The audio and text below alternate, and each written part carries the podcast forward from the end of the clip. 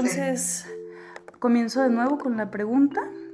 Como te había dicho, pues me gustaría saber, en tu perspectiva de psicóloga, ¿cómo definirías la autoestima?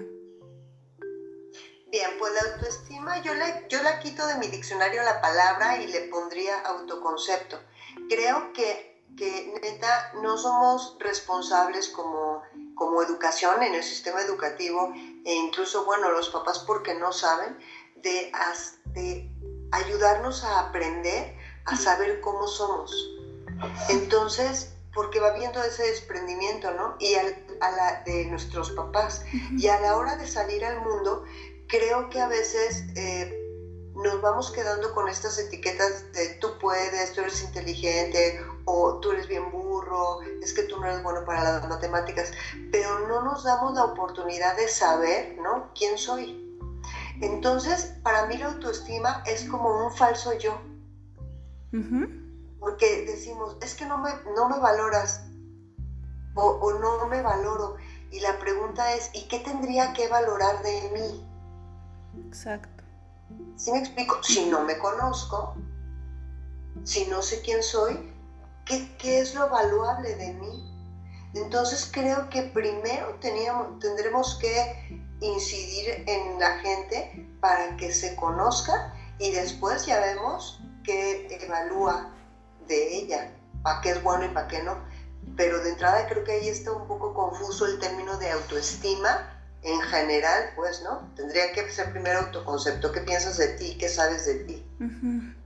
Sí, totalmente de acuerdo. Muy bien. Y la siguiente pregunta es, también me gustaría saber qué percepción tienes tú o qué impresión te da los estándares de belleza aquí en nuestro país, en nuestra ciudad. Se me hacen terribles y creo que cada vez es más. Este, no aceptar lo que sí tienes. ¿no? Sí, o sea, como que siempre estamos aspirando a otras cosas, justo como lo que estás mencionando en clase. Sí, o sea, pero, pero todo viene en relación con eso que dices de autoestima que yo te digo que tiene que ver con el autoconcepto, ¿no? Yo creo que con más Google me voy a ver así como fulanita. Y dices, oye, pues sí, pero hay que aceptar lo que sí tengo. ¿no? Hoy cada vez más el rollo de, lo que te pones en la cara para verte más joven, eh, muchísimas cosas. Yo creo que, que, estos estándares de belleza, de ser delgado, porque es ser delgado para que te quepa la ropa, no es ser delgado por salud, ¿no? No es no tomar coca y no comer cosas por salud. Tiene que ver con para que te veas bien para que el otro te acepte y te quiera. Y su, wow, qué terrible, ¿no? Sí, porque lo vuelves más externo que, interno. O sea, siempre yo considero que estamos pendientes muchas veces de lo que los demás esperan o, quieren de nosotros y se vuelve, se vuelve una realidad que después estamos tratando de conseguir. Ajá, y esto que, decíamos en clase que es como... Em, para que me acepten me compro el iPhone, el más caro, y entonces, bueno, porque lo necesito para el contexto social en el que, en el que vivo, ¿no? Para que me quieran me compro, tengo que ser súper delgada, tengo que traer el cabello de tal tamaño, tengo que tener una blonda cabellera y por eso me pongo extensiones y dices, wow, qué terrible que para que te acepten. La pregunta es si tú te aceptas, que es lo más interesante, ¿no? Y que ahí yo creo que no hay una aceptación de tu persona. Exacto. Estaría súper chido que estos estándares de belleza, porque vivimos para el otro, vivimos hacia afuera y nunca volvemos a ver lo que sí necesitamos, lo que sí queremos ser, lo que es bueno para nosotros. Creo que eso nunca nos lo cuestionamos. Así es. Ay, me estás poniendo a pensar mucho y eso me gusta. Bueno, me voy a pasar a la siguiente pregunta que dice así, ¿los trastornos alimenticios se dan por los estándares de belleza? ¿Tú consideras que eso es cierto o existen otros factores que también lo pueden delimitar?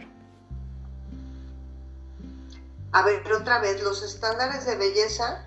Los estándares, perdón, los trastornos alimenticios se dan por los estándares de belleza ¿O tú consideras que existen otros factores para que se den, pues para que existan?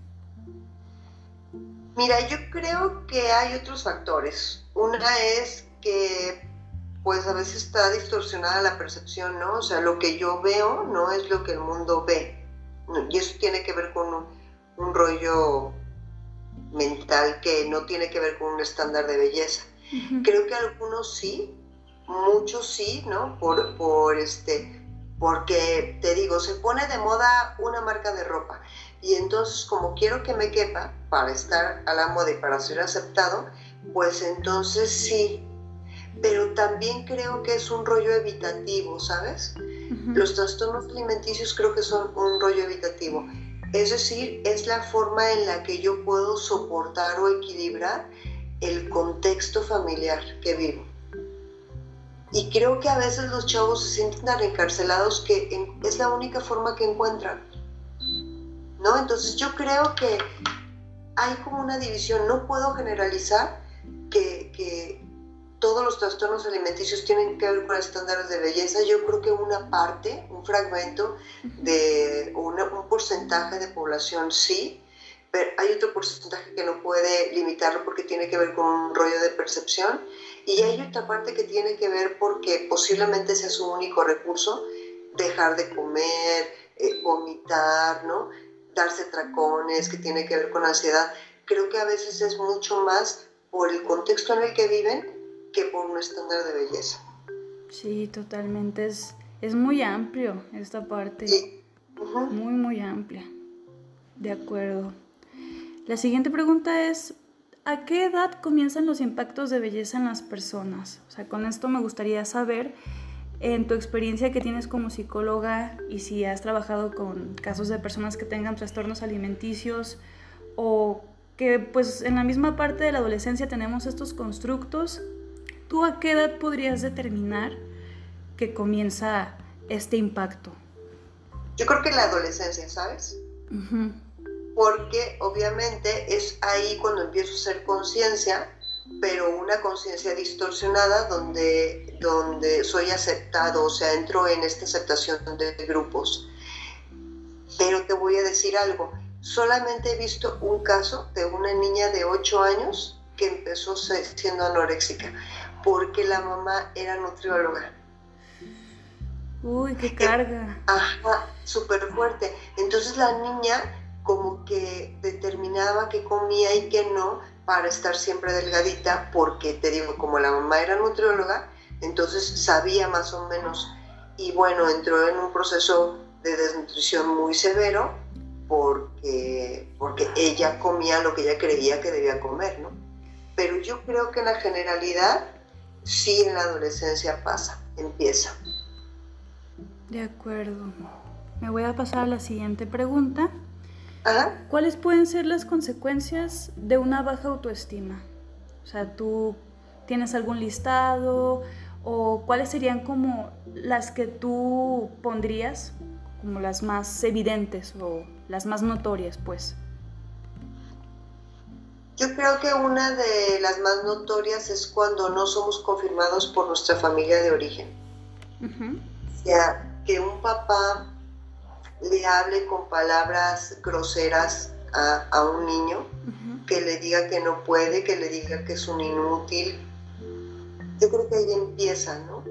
Un niño que está formado con amor, neta que no pasa o, suele, suele pasar muy poco pero se fundamenta, bajo mi experiencia, ¿eh? bajo lo que yo creo, en, en, la poca confirmación que un papá le va dando a un hijo. Claro, y de ahí como que se desencadenan otras conductas, porque el, el, hogar, pues de alguna manera, siempre va a ser el lugar de origen, ¿no? Donde nosotros vamos construyendo nuestra realidad, nuestras ideas. Entonces, imagínate que yo salga al mundo pensando que soy un tonto pues está bien gacho. Cuando hay una jungla es una guerra, ¿no? Afuera el mundo es una guerra. Entonces, no nos dan nuestros padres en un inicio, no nos dan este, todas las herramientas para, o sea, no nos cargan con pistola y ese rollo que me refiero como al, al amor, ¿no? Que al, al buen trato, para, de nosotros mismos para poder enfrentar a la sociedad, sino que pues me presento en un estado sumamente vulnerable, pues voy a ser presa de un montón de cosas. Claro. Sí, totalmente. Y me voy a pasar a la última pregunta que dice, ¿qué actitudes muestran las personas que son afectadas en su autoestima por los estándares de belleza? Pues son tímidos, eh, no suelen ser como amigueros, como que se encierran en su mundo, no se atreven ni siquiera a hablar, por ejemplo, en una aula de clases no hablan, este, mm, suelen ser a veces eh, violentos, a veces violentos. Y pues ya, creo que es con lo que yo me he topado, ¿no? Sí, sí, esta parte de la violencia como que yo percibo que es un, como una forma de compensar que sienten esa vulnerabilidad, o sea, que se sienten débiles alrededor de los demás, entonces ponen otra cara para que la gente como que piense lo contrario a esa debilidad. Así es, ¿no? O sabes que también a veces son los chistosos, como los gorditos chistosos. Sí, estaba pensando justamente en, en eso, como para nivelar esta parte, ¿no? O sea, las bromas. El activo, ajá, el buena onda, el... Entonces, de alguna manera, pues así lo suplen. Sí, es como, no sé si se podría considerar algún grado como que uno se despersonaliza para poder encajar. Claro. Sí. Porque pues es como ese mecanismo de defensa que decía Freud, porque si no, ¿cómo le haces? Exacto.